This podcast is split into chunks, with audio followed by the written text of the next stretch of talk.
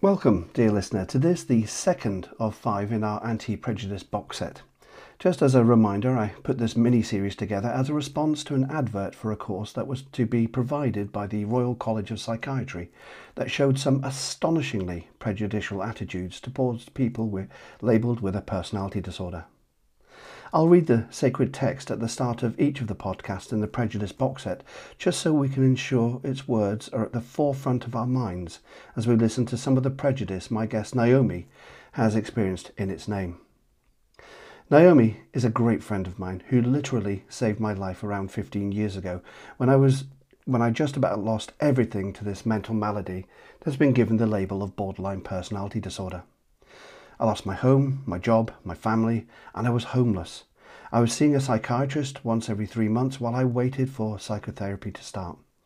I, a wait that ended up lasting about two years. Despite my suicidal ideation at the time, I was placed in oxymoron homeless accommodation in a third floor flat with windows that opened wide enough for me to throw a fully sized cow through, had I owned one. Just as anybody would, I looked up everything concerning my diagnosis on the interweb. What I found was mainly horrible and judgmental, except well, except for I found a group of people with a personality disorder label who met up regularly in Edinburgh in one of the fabulous cafes they have up there. I told my psychiatrist the great news that not only were there people like me, they were meeting up. Okay, they were doing it under the disguise of the Meadows Book Group, but they were there. You mustn't meet up with them, my psychiatrist declared. These are very sick people. I momentarily thought, hey, I resemble that remark, as I was punched in the face with the blatant prejudice that comes free with the label of personality disorder for the first time. The same prejudice and discrimination that continues to this day. The group, organised by Naomi, were able to remind me that I had some value, that I had some contribution that I could make to the world, that I wasn't just the sum of my deficits that had led to me losing everything. You will hear what an amazing person Naomi is, how she's worked hard for 16 years to work with mental health professionals to break down some, some of the hatred and ignorance we regularly encounter. Just to reiterate, this course advert is just the tip of a toxic iceberg. It is the manifestation of structures that have been allowed to fester like a bacterial culture in a petri dish. Personality disorder, PD, is a thorn in the flesh of many clinicians as, however they wish to avoid managing those with such a diagnosis, those with a, a personality disorder label have a tenacious hold on the clinician. While only a small minority of PD patients actively seek treatment, although often in a dysfunctional manner, the majority avoid contact with health professionals but nonetheless cause considerable distress both to themselves and those around them. The uncertain nature of PD diagnosis and the unproven nature of its treatment results in psychiatrists being damned if they do, i.e., getting involved and then being blamed for the subsequent outcome, and damned if they don't, i.e., avoiding responsibility and hence being blamed for the subsequent outcome. This course is aimed to equip clinicians with a rational and defensive approach to the management of this group. I won't read out the course objectives here because since the foundations of the course are clearly built on prejudicial hatred, any learning they claim to offer is utterly invalid. So, who is the course aimed at? General psychiatrists in the main, but variants of this have been well received by other mental health professionals such as psychologists, mental health nurses, social workers, etc. These are the same professionals, remember, who did nothing when they were presented with this shocking prejudice. Only one of you had the decency to alert the world to this. I'm not ready to receive Dr. Adrian James's apology yet, where you'll recall he promised a course built from start to finish using co-production with people with a lived experience of lugging around the label of personality disorder, their carers and their families. First of all, I don't want a course bestowed upon me by my assailant. It feels a lot like a mugger getting a pang of conscience before returning to his victim to give them some money for the bus. I don't want a course unless it's developed by us, run by us, and is fully funded by you, where we decide who we co produce with. A course that, once it's developed, is mandatory for anyone who will be working with people with a label of personality disorder, including psychiatry, all medicine, mental health nursing, general nursing, psychology, social work, occupational ther- therapy, the police, and anyone involved in the criminal justice system, teachers, and of course, anyone employed by the Department of Work and Pensions. You say you want co production from critical thinker, thinkers, but we were promised this over nine years ago with the publication of No Longer a Diagnosis of Exclusion.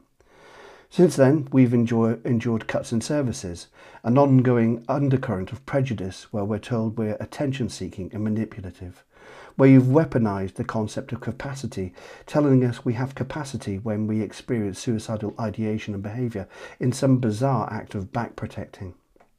Where the latest international classification of diseases, the ICD 11, makes things infinitely worse for people with a personality disorder label.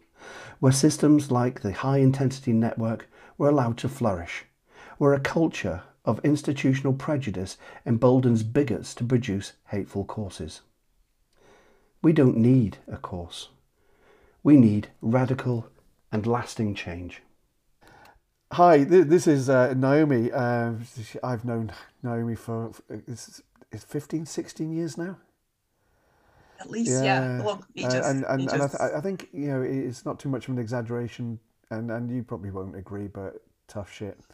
Um, uh, you saved my life. Um, yeah, a time when I just received the label of borderline personality disorder, and I had absolutely no idea where to go with it or what to do with it. Uh, you valued me as a human being and got me involved in all kinds of stuff that that made me realize that I had something to contribute to the world. So I think it's really important that I, I got your your view on on what this uh, advert for a course on the Royal College of Psychiatry's. Um, uh, well, was it their website or was it? It was. It was a circular that, that was that had that went to people's um, yeah. emails. So, what, what what are your thoughts? Well, I think first of all, I just want to say that's quite an accolade, and thank you very much. And I've had exactly the same from you in spades. It's been a very reciprocal and mutual um, friendship. I, I, so I'm very glad to have met you as well. And obviously, that's been like over half our lives because we are still quite spring. We are absolutely yes. I wish. Um, yeah. So the advert. So yeah, I think to be honest, like I, I, my first response was just like I'm tired. I am tired of this. Um, as you said, it's been 15 plus years since we met, and my job then was to run a collective advocacy project for people with a personality disorder diagnosis and develop training that was led by people with that diagnosis and deliver it to professionals and try to affect change. And it just feels like nothing has changed. Um, you know, I've been doing that kind of work for the past 15 years. Now the now I'm more more specialism in specifically around self-harm, but obviously a lot of people who um, attract a PD diagnosis use self-harm. So um, end up that ends up being a subject for discussion. And I think it's just I'm just tired. It, you know, people say that things are changing, but I can't see it on the ground. I really can't see it in frontline services. I think what I find extremely frustrating is that there's an expectation um, that there's some sort of discussion, as if it's a, it's acceptable to be a discussion that people like us who have this label whether we whether we should be treated with hostility and contempt and disdain, whether we should be by people who are supposed to be providing care. How is that a discussion? How is that an acceptable discussion at all? It's you know it's mystifying, and I would say that that has not shifted in the time I've been working in this area. And I think the other one thing that I find extremely frustrating and to to a fair degree pretty thoughtless is that if this discussion is allowed to be had, not that it should be a discussion in the first place, and you're um, allowed into this discussion as somebody with the label, there's an expectation that everyone's thinking they're a professional from. Right, right. And actually, no. I'm if I'm coming to this discussion, I think I'm I'm lucky in a way in that I can sometimes hide behind my professional role. But actually, you're talking. People are not talking about a job they're not talking about something that they can leave at the end of the day because no matter how committed and passionate you are in a job, it is not your life. It's not that your life depends on potentially this care at some point. Um, and you're expected, you're not allowed to get angry, you're not allowed to get upset, you're not allowed to be overly emotive. I have in meetings had to ask people to stop referring to people at individual people as BPDs Wow. and talk about them as people. Um, I have had to um, listen to all manner of ranting and really offensive stuff coming out of the mouths of professionals. Um, but they're apparently objective. Right, then And if scientific. you get yeah. upset and annoyed, you're not, and it's seen as like symptomatic. So that's a um, symptom of your and- BPD and not, and not. yeah exactly you're doing that because you're this awkward difficult person um and i think um you know what's what's really um frustrating is sorry i completely forgot what, What- I, what I I mean, I mean, what one of the things you were, you were talking about was uh, the the evidence that you're uh, you you give to these meetings is seen as Mm. anecdotal and personal, and it's not seen as just yes.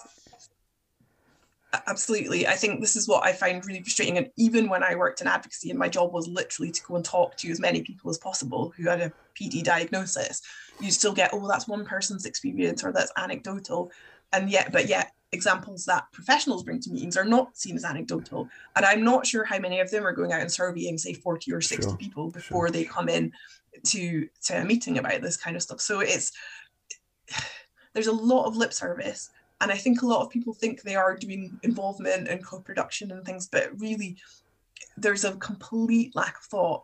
Um, it is always about being allowed into professional allowed spaces into. Yeah, to like tell your tell your story. I don't want to tell my story. Yeah. I don't really, frankly, it's it's kind of boring Right. for me now. Um, and I don't know if you've heard of the concept of like trauma porn or the idea of like wheeling people out to tell their story. And it's also always going to be tied up nicely and it's you're recovered. yeah, you're recovered. Yeah, yeah, this- yeah. This great thing happened and I got the right treatment and now I'm fine. Actually, no. Even when I'm fine and functional, there are still quite a bit, lot of bits of my life that are extremely hard Yeah, yeah. and really difficult. And that I it's more about I've learned to live with that. Um, and that's okay. But I'm not gonna wrap it up in a nice bow for anybody. Um, and I'm not gonna pretend that it's great. And I think it's ultimately there's this idea that oh it's a few bad apples, but it, you know, but actually there is a rotten core running through most mental health Yeah. services of an incredibly uninformed and terrible attitude. And to be honest, it, you can say, oh, it's bad people, bad attitudes. It's basically enshrined in policies and practices and approaches, like about people with this diagnosis. Oh, they, you know, where is the actual evidence base for um, some of the things that people do about, you know, minimal care or withdrawing care or refusing yeah, hospital yeah, yeah. admission or refusing to prescribe medication? Actually, this evidence base is not it's not big and it's not great. I mean, the the hospitalization one thing is based on one paper written by somebody in Canada, Right, right. which I don't think even has the same kind of system as us, and everything is stemmed from there when you dig down into it. The majority of people who end up with a PD label have also meet the diagnostic criteria for quite a lot of other mental health conditions. So actually, why would you not prescribe some medication to alleviate Yeah, the yeah, distress yeah. that somebody's in? It, you know, I, I find it really galling and just like I said, I just feel just really fucking Yeah, yeah, yeah. when I see people go, "Oh, this was a mistake. I'm sorry. We're sorry." Uh, Because actually, the reality is, and I've experienced this in the last six months myself. The reality is that that is exactly what was in that advert. Is exactly how a lot of frontline staff think of you and respond to you. And I'm in talking about this in the position of having had the PD label rescinded, diagnosed with something else, then when I the team that I was looking to for support went and looked in my notes till they found it and then applied Oh, that shit. even though So you had to. Rec- that it was removed and, and then yeah. reapplied. Oh, i don't know if it was reapplied but i don't really know how yeah. because these people were coming to my house for 20 minutes twice a week but when looking for something that suited i guess their view of me their agenda. their how they wanted to approach it or their agenda um, and i know this for sure because Bloody later hell. my um, uh, somebody from another team actually told me oh yeah they had you on the the eu pd pathway i'm not entirely sure what that is because essentially it felt like they were treating me like i was just a bit crap at being an asthma and i needed to learn some life skills and it's like does it not occur to you that six months ago i was fully functional Yeah. I am married with a child, I have a mortgage, and I run an organization, and suddenly I cannot do any of that. You know, oh, but it's just me being a bit shit at being an adult. Wow. It's me being a bit crap. I don't have the life skills or something That's like remarkable. that, as opposed to being terrified about the, you know, damaging my child, damaging my relationship with my husband, um, like losing my income because I ran out of sick pay. But you know, actually, I'm it's because I'm just a bit pants at, at adulting. Wow. It's like, you know, actually, I've adulted in spite of a lot. Of That's that. that's uh, a- a- astonishing. It's uh, just going back to the, the, the advert itself. Mm. Um, one of the things we, we, in our sort of pre-conversation conversation, you were talking about how the the lovely president of the Royal College of Psychiatry had apologised, and Mhm. uh, that, that some people weren't ready to accept the apology, and and Mm. there were there were some responses around that. Do you, do you want to talk a bit about that? Yeah, so I think what I saw was I saw him um, offer a really a fulsome apology and that he was going to look into it. And I think that's, I don't think anyone was expecting any more than that. But quite a lot of people had commented that that's not going to be enough. That apologizing for something that happens every day on the front line and is actually just characterizes what people's general experiences are when um, meeting with mental health services with a PD label, that actually there needs to be more a sort of evidence of a root and branch change coming in the future and that's what people uh, that's what i saw people expressing i thought quite reasonably because it's one thing to apologize it's another thing to actually take what you've learned from that and go and, and actually affect Yeah, change yeah. and say well how did it come to us having this advert and having this course which as far as i understand it was being run by someone who's a researcher and a honorary consultant in forensic psychiatry working with male sex offenders which actually for the vast majority of people who've been given a pd label is completely irrelevant. Yeah, so i'm yeah. not quite sure why they were providing training to general adult Oh, psychiatrists. man. but that's you know that's by the by that's a question for the royal college of psychiatrists not me. Um but what i saw was people saying this you know apology an apology is one thing but what are you going to do next? Basically which i think I- is I- quite It's legitimate, question. yeah, yeah. Um, and then somebody else picked this up and said, "Oh, I can't believe the aggressive replies that he's been getting," and said that you know, "Oh, I suppose it takes some, a certain level of emotional maturity to accept an apology," which is, you know, in and of itself actually demonstrating the disdain, Yeah, the dismissiveness. You know, it, it's basically the implication that actually these people who are not just going, "Oh yeah, thank you, you've apologized, that it's all fine now." actually you know do you not does it not take some level of emotional maturity to engage in a more critical I discussion mean, and not just go oh yeah that's fine because i think and i think that is and it's sort of missing the whole point because the point is that people were upset by this because it is demonstrative of a general attitude that runs through a lot of services and it is there every day for people trying to seek help it is not a one-off mistake it's not a rogue element it is the reality of trying to seek services with this label or as even in my case you, you can't get rid of it you literally can't get rid of it because once it's there people will go looking people for it. People go looking under your rugs. Yeah. Yeah exactly and this is despite having you know extensive stuff in my notes and letters saying that i do not meet the criteria for this I meet criteria for other things um but it's like okay right well you know we don't basically you're not i, I think what i struggle with is that, that if you are not um fawningly grateful Yeah, yeah. for whatever random crap a mental health service throws at you, then it's seen as they start looking, they start talking about oh, it being personality. or you're a bad patient then, aren't you? Yeah. Yeah, exactly. You're, you're you don't fit the good patient role either. If you're not deemed to be so out of touch with reality that you're not really, you can't be held responsible for what you're doing, um, and but you're not deemed to be like properly Yeah, yeah. depressed. Then, if you're not basically you're not doing it right, then they will go. That then this is what starts to come up. So basically, um, you know, don't have an opinion. Don't Yeah. I- I've yeah. been using mental health services on and off for over 20 years, and I run a mental health service professionally. So yes, actually coming at me with really basic skills booklets is probably not going to no, do much for uh, me because I kind of know what helps me and what doesn't. And by the time I get to actually seeking help, it's a lot more drastic It than is that. a, a one And- size fits all or fits none approach, isn't it?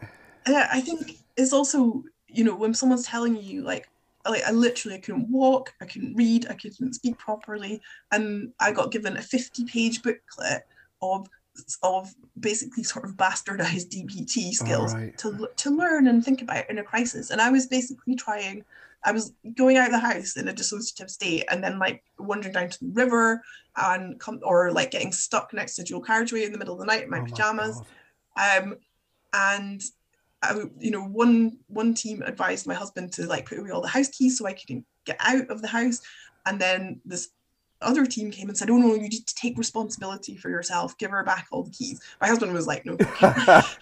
um, so, but you know, and like I was, I was, I actually did. I was trying to bargain with myself and be like, right, I'll go out, but I'll call somebody. And I was speaking to the crisis line, and I got stuck, like I couldn't speak and I couldn't walk, and they were just like, well, if you're not going to talk to us, we're going to hang up. Phone us back in ten minutes when you Oh, can. the talk." old you're not engaging with services approach. And I was like, I've literally frozen up. And I managed to message, it was middle of the night, and I messaged a friend who I knew has quite antisocial hours, and she happened to be awake. And she phoned, and I just said, like, I can't speak.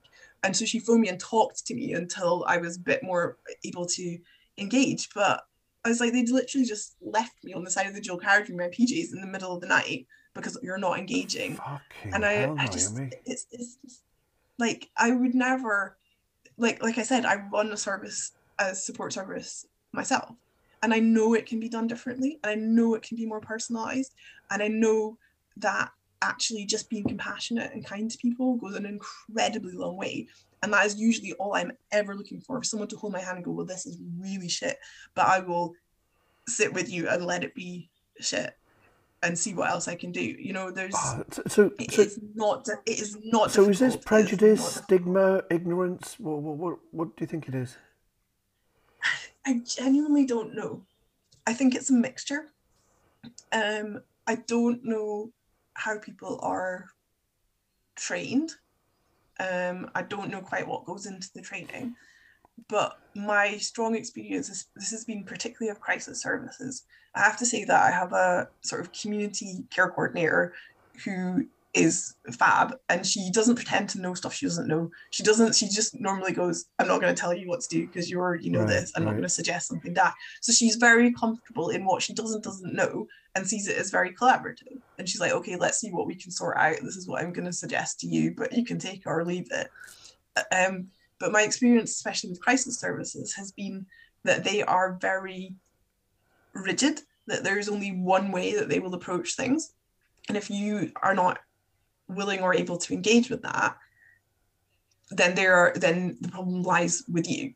And to me, that speaks to an insecurity about those Right, skills right, and knowledge. That there's something about like, you know, oh well, it's it's it's so rigid that no one's allowed to question it. And I'm like, if you're not allowed to question it, then to me that usually speaks to I mean, I know sometimes when I'm a bit like that, it's because I'm not completely sure Yeah, about it, yeah, yeah. or I'm not I don't feel secure in my knowledge. And like even literally my husband asked the crisis team, what what do you do? And they got the women got really defensive and basically shouted at him and said, You're being very dismissive of my team. And he's like, No, no, I'm asking like what's your role? Like what do you do? And she couldn't answer the Oh, my. question, which is quite So instead of saying this is what we Um, do and this is what, these are what our plans are, she Mm. got defensive and said, "How dare you? You, you, you, you I, question what our team is Yeah. for you know and I, I think i think what i found most worrying was about this like complete lack of ability to engage with suicidality and this loss of functioning to the point where like i like i said i couldn't walk properly like to the point where my gp had referred me to a neurologist um i couldn't really i couldn't speak i couldn't communicate very well i couldn't read all of which is extremely unusual Yeah. for me and is symptomatic of being really unwell um and yet there was none of that was taken into account so it was almost like once that label is there somewhere in your notes nothing that you're doing yeah, yeah, can can be and supersede it. anything yeah, other yeah. than part of this diagnosis and I mean, like I, my most extreme example of that is about 15 years Yeah. ago. Um, I started to get quite breathless. So I was, if I was walked upstairs, walked up a hill, I was getting quite breathless, and I um, saw several different um, doctors, like out of hours during the day, um, and one of them even told me, "You're just anxious. There's no cure for BPD. Go So home." you're breathless and you're going up and downstairs, and it, you were told that there's no cure for BPD. Go home. Yes. Right. Okay. Um, and then I basically I got to a point where I literally couldn't stand up without passing out. Um, and my flatmate phoned for an ambulance, and I actually had um, pulmonary embolism, like some blood clots in both my lungs. Is Um, that sim- is so that a symptom my- of BPD? Pulmonary. Not that No, I'm no, no, aware yeah, of. yeah. No. S- So instead of looking at your, in, instead of looking at you as a human being and looking at your sympt- your actual physical symptoms, s- somebody somewhere went, well, this is this is clear uh, evidence of somebody BPDing all over the place. Sorry, I Mm. interrupted you. You so No, no, that's that's okay. so you, you went um, into hospital again and Yeah, so I mean, this was quite a long time ago, and obviously now that wouldn't happen because I'd be able to say I had a pulmonary embolism in the past. Yeah. check for that. Um, but at the time, you know, it was pretty terrifying. Like I literally could have died um, because everybody was like, "Oh, you're breathless because you're anxious," and I'm like, "But why is it only happening when I'm climbing stairs? I'm walking up hills." And it was a very odd presentation because normally they come on very acutely and then you're suddenly incredibly breathless, whereas mine got Yeah, gradually yeah. worse and worse. But it was, you know, when the ambulance crew arrived, they were like, "You've got blue nails. This is obviously there's obviously something really physiological going on."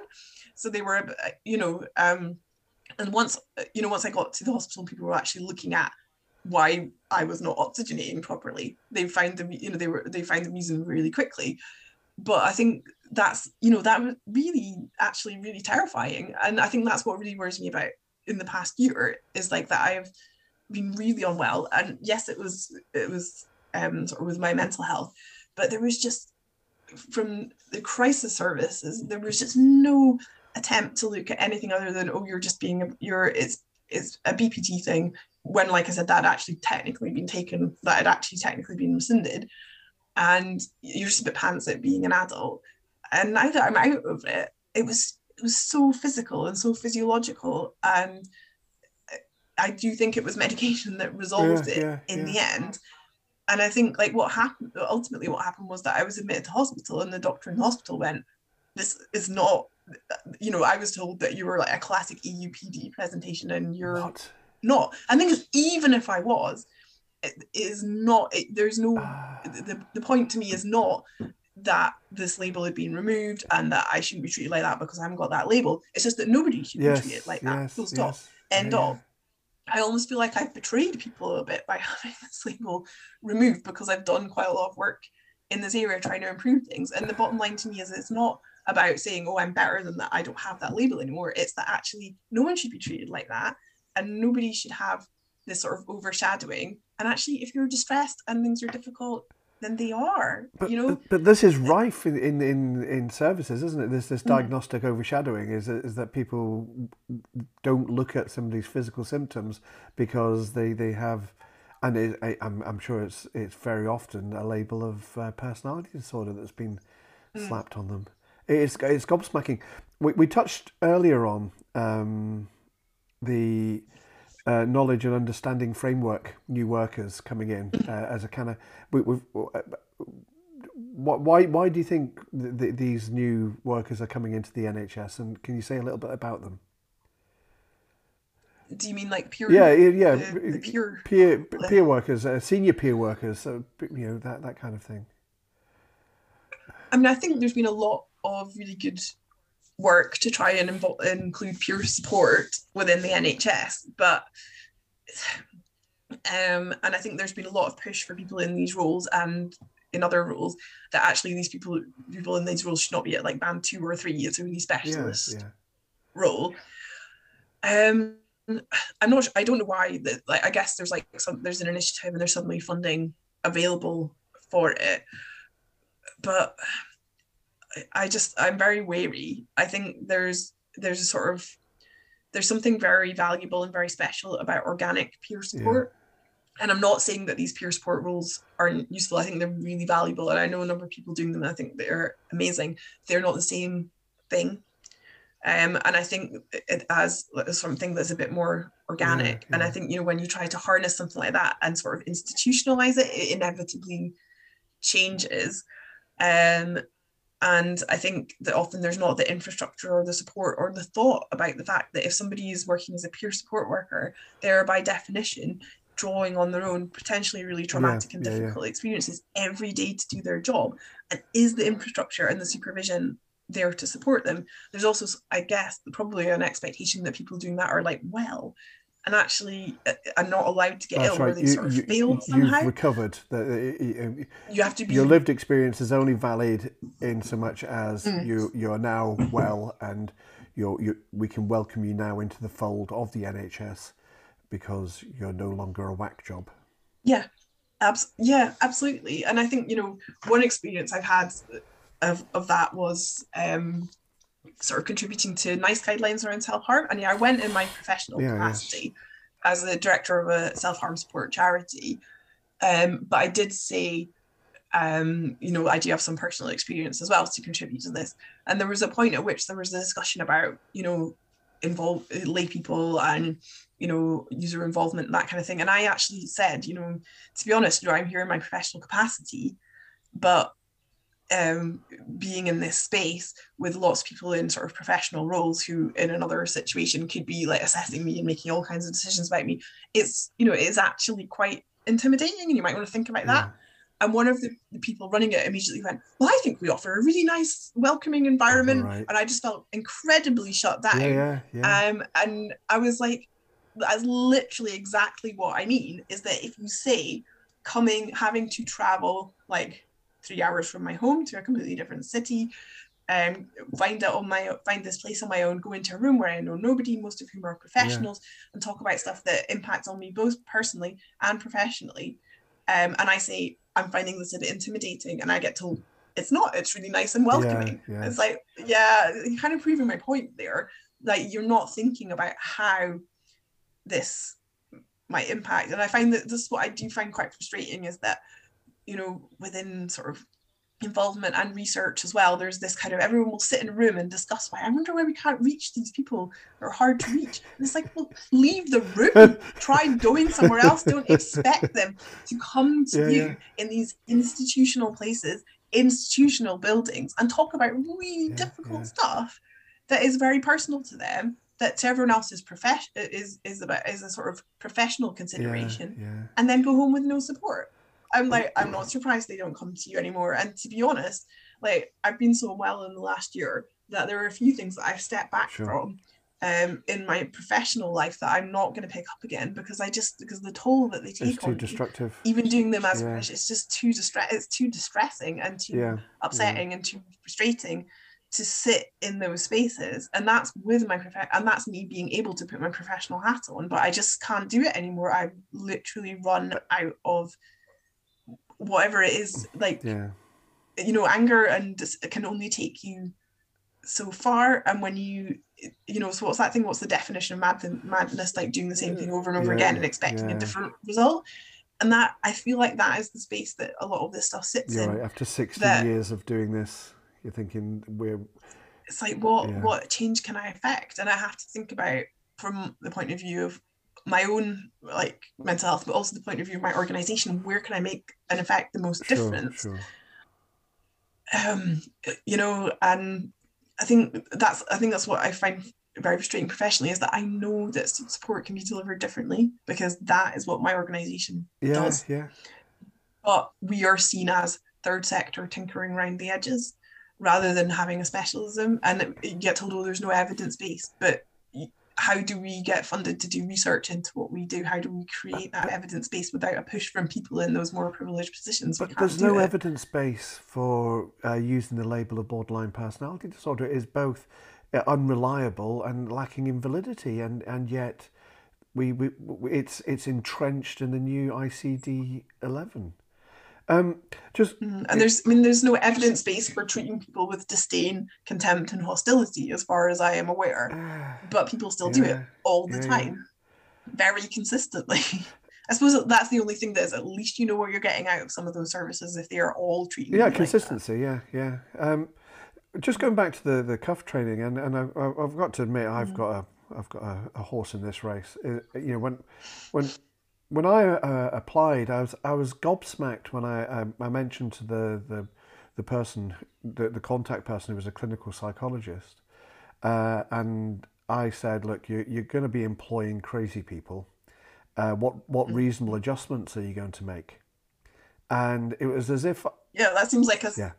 sensible question. it was like I'd asked her to accompany me to the moon on a unicycle. It, it was, it, it really felt like if I'd been a wheelchair user, she would have said to me, Yeah, um, well, come back when you can climb 15 flights of stairs and, and then we'll, we'll welcome you in. I mean, her, her, response was, um, Well, obviously, you know, you, you'll have to speak with occupational health. I was thinking, no, no, I won't need to speak to occupational health. I need to talk about reasonable adjustments. But but so if this is a job that is that is has at its front and center people with a lived experience, and they're not valuing that lived experience, we're fucked. You know? yeah, and I think again, like I said, I, I know it can be done differently. yeah, Um, you know, the example I always hold up is the Scottish Recovery Network, which is an amazing yeah. organisation that is really almost completely um, lived experience led, and it's really well structured to work with. It sees it as it sees it as such a core Yeah, principle yeah, that that's how yeah. the, the organisation is structured around it. But even in my own organisation, we we have a lived experience led service, and everyone involved in that from myself down has got some level of personal experience around um, self-injury and you know we we built the service around that fact that that was going to involve a sort of certain level of emotional labor from the people working on it that perhaps wouldn't exist in other Yeah. roles. And so you know so we we asked about it in the um as part of the interview. We we asked people before the interview do you need any adjustments for the interview? And then whatever people asked for we just applied to everybody so that it was a completely level playing field. So it's just things like people you know wanted like to bring notes or to have the questions in advance. So all stuff that's completely doable Yeah, you know, yeah, really not yeah. complicated stuff. So whatever anyone asked for we just offered it to everybody um, and then that was a core part of the training talking about you know where's the limit of bringing your own stuff and what do you do if it gets too much? And if people are asking questions you're asking really personal questions. And um, you know group and individual supervision is built into the roles um, plus a lot of working as a team so there's a lot of chance for like discussion and bouncing things off. And you know people have been ill and had to take time off and come back to the role and stuff and I'm not saying we're perfect and I'm not saying we're doing it right because there's always room for improvement and there's always but to me asking about reasonable adjustments is just part of yeah, yeah, recruitment yeah. um, and especially if you're asking for specific lived experience i think again there's there's this kind of concept that mental illness isn't a disability which is total Yeah, yeah, bollocks yeah. Um, you know It's a it's a frame of you know, mind. just- yeah, yeah that it's just not seen as something that's uh, you know people just don't think about it and like you said there's an expectation of being recovered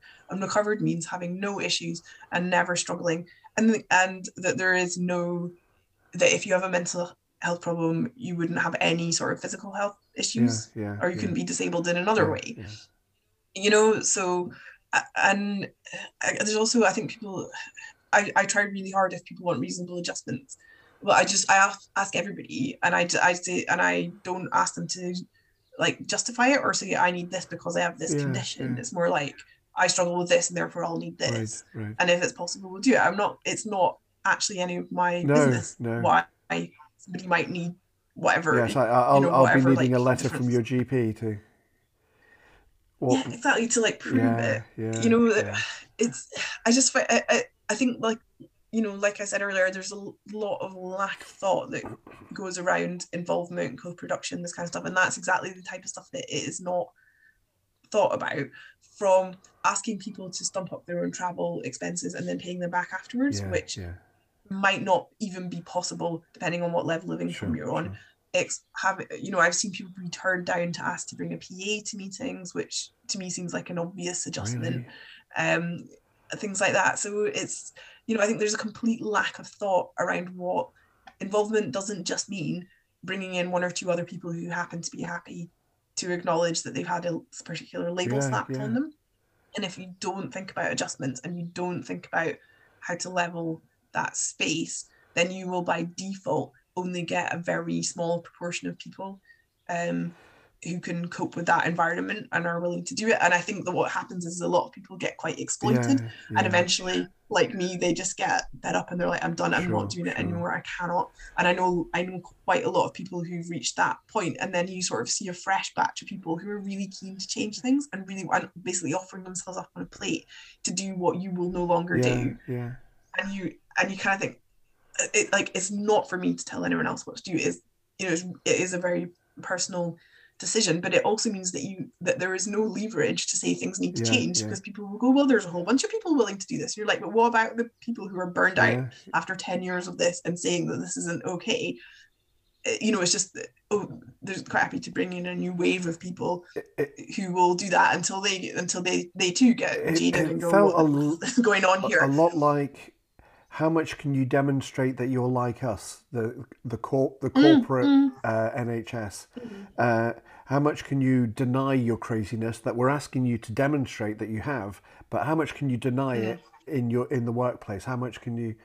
So you, you you've you've to remove that experience and, and, and make it into a into a presentation. So that part of you is a presentation, so it's not real. yeah that's that's palatable and like yeah has a nice recovery story Yeah, and isn't too yeah, yeah. negative and yeah all of that and just yeah like like package it up in such a way that we find it presentable and acceptable and yeah a lot of involvement type opportunities say that if you've been out of services for more than two years then you can't do Yeah. it so that you have to have a very right. specific experience of a specific service Right. and I think, as a lot of people point out, what if you were never able to access that service? Surely those people need to be heard from almost more than The pi- anyone else. Like if you fell in the gap between various services, Right. then you will never apparently be able to be involved do do certain types of involvement because it is dependent on accessing a specific type of service. and and surely we need to hear from people who can't access Yeah. anything.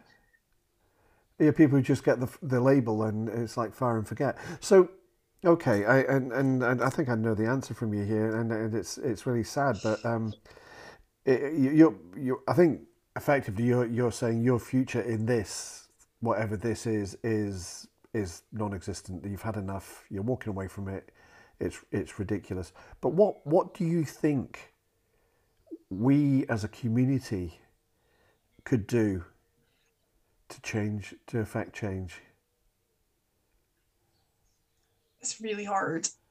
Um, I, I've seen people sort of suggesting actually literally a boycott of involvement and saying if you it's I think one thing that we could do is actually and the thing is that like there's an organization NSUN Right. who National Survivor um I can't remember Survivor and User or Service User Right, right. Network who are really great at pushing this agenda um and I think I, I think they've already done this about actually um, having a sort of set of parameters of what if you were wanting to do have people i- with lived experience involved in whatever you're doing, then you need to um, these are the things you need to do and the things you need to consider. So I suppose one thing that we could be doing is actually promoting helping to promote those. And if someone says oh there's an involvement opportunity you say have you seen these? Are you abiding by yeah, these? yeah, yeah. if you're not, could you r- rescind this opportunity until And you've got this look. stuff in Yeah, place? yeah. And actually, actually, really kind of uh, choose one or two really key things and like batter them, Yeah, at, yeah. you know, at, at these opportunities and things like that. So that's that's one thing I guess that we could do. I think what I would love to see is actually, um, it's I don't know. I'd like it would be nice if you didn't have to do it this way, but actually, um, sort of I guess support perhaps from researchers to actually to research like user-led alternatives so that there is an evidence Yeah, base. yeah. Um, I mean that's a that's a really that's a big one, and obviously that's contingent on so many other Money. things that I think that's quite quite difficult. Money, yeah, funding from yeah, different places, yeah. and writing up in the right way that doesn't inherently change the core of what your service is and what you actually yeah offer. yeah. Um, so it's I don't know, but I think it's it's really hard because I think if if as a group every time there's an involvement opportunity, there's a bunch of people spring up going, have you adhered to these parameters? That in itself can be seen as quite antagonistic, Yeah, but yeah. actually quite you don't usually achieve change if you without agitating to a certain degree. No, no. um, um, um, they, they seem to want change, but they they, they want it in their terms. They want uh, you you to come in as a different Mm-hmm. person, but but but to fit in without Yeah. friction.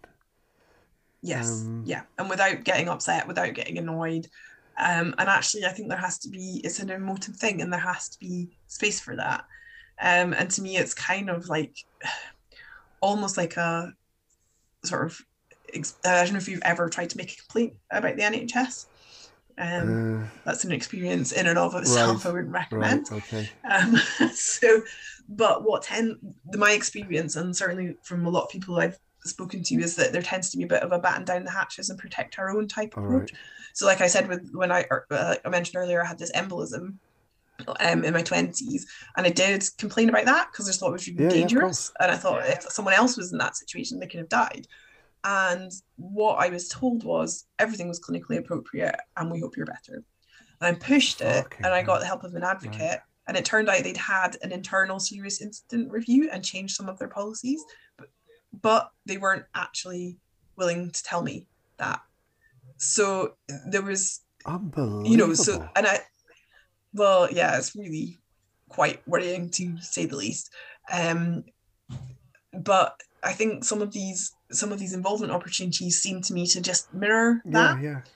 That, that if you're in there and you're saying well actually this bad thing happened and this didn't there's a lot of kind of oh well it can't have been that oh that was one experience and i hope you've had some other good experiences. And there's not a lot of appetite or space for people to just sit and go well that's shit and it shouldn't have Yeah, happened. And to be honest one of the most healing experiences i've had therapeutically was with an nhs therapist who when i told her about some of the quite discriminatory stuff that had happened in other services went that makes me really angry. That should never have happened to you you know and the power of that sentence that someone said to me like i don't know like 12 15 years ago has Yeah, never left me because the fact that she was willing to say my colleagues should not have done Yeah. that was incredibly powerful for me and it just meant an enormous amount it's like sort of i guess is the ultimate in validation which is something you know obviously people talk about a lot in this area but i feel like that complaints process um sort of mirrors what often happens in these kind of spaces where like if you start to get really quite like oh this this is bad and it needs to change there's a sense of like oh but we've got to you know mitigate this a bit or be like not everybody's like that and it's like yeah i'm not saying everyone is like that Right. but i am saying that this has happened and this happened to me and other people i know regularly enough to consider that it's probably quite embedded or it's quite problematic you know and sometimes you there's just stuff that you don't know unless you see them from the perspective of the person using service as one example from when I was doing this collective advocacy was there was a community mental health team where a lot of a bunch of people from that service told us that their doorbell wasn't working. Um, and that they were getting letters saying that they hadn't turned up for appointments when they'd been standing outside for half an hour ringing the bell and hadn't been able to get into the building. And of course, because staff don't use the doorbell, they did not oh know. Oh my god. And to me, that that is a tiny example of the real power of collective advocacy. That actually you can find out, st- like obviously people weren't were turning up and they were really distressed because they weren't getting their appointments, and then they were being told, oh, well, if you have three don't turn DNAs, then you'll be You're not- discharged. and they're like, but You're I'm not outside engaging with services. The door." And they said, you know, they were getting in if someone happened to walk past and see them outside. So it does beg the question, why didn't it occur to anyone? There might be a slight problem with the doorbell, but I but mean, to me, that is the power that it picks. That's so that bad. If you're running the service. that's so bad. It's hilariously bad. It is hilarious, It- and uh, you know, if our service hadn't existed, then maybe that wouldn't have been picked up for a Fucking really long time, and people would have, uh, you know, people at real risk would have fallen through cracks because of a doorbell not working. And I think that to me, that is the important thing: is that it's a very small thing. You got to be willing to listen to that and go, well, I'm sure it's not. And rather than going, oh, well, everyone's trying their best and it's not the fault of the doorbell. It's like just get some new fucking batteries, you know. Yeah. Oh no, like, that's um, madness. but it shows how important it is to really listen to what it is like from the side of the person using the service. You cannot know, and I say this, you know, in terms of running services myself, you unless you're using it, you do not know what it's like, and you have to listen to all of that. Yeah, You know, yeah, all of it, not suppose the, the good and the Yeah. bad, because you cannot, you know, you cannot get a full picture sure.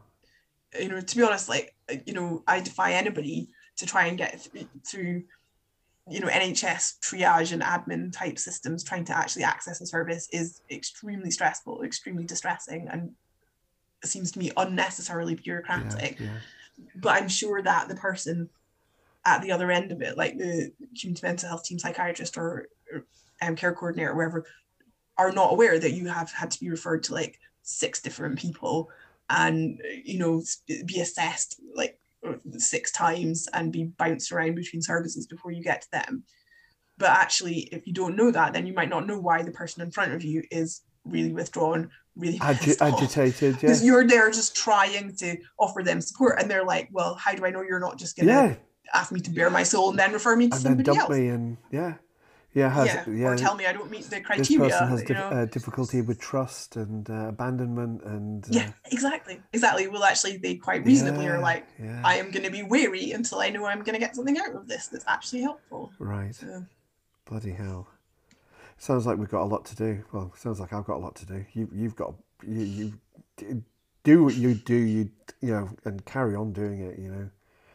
Uh, I'm going to say thank you for for that. I think that's incredibly helpful. Um, I I I yeah. I, at the, at the moment, I don't know what to do. Uh, I, I just want to raise awareness and I want to make a noise and I want to as many people to hear this as, as, as possible.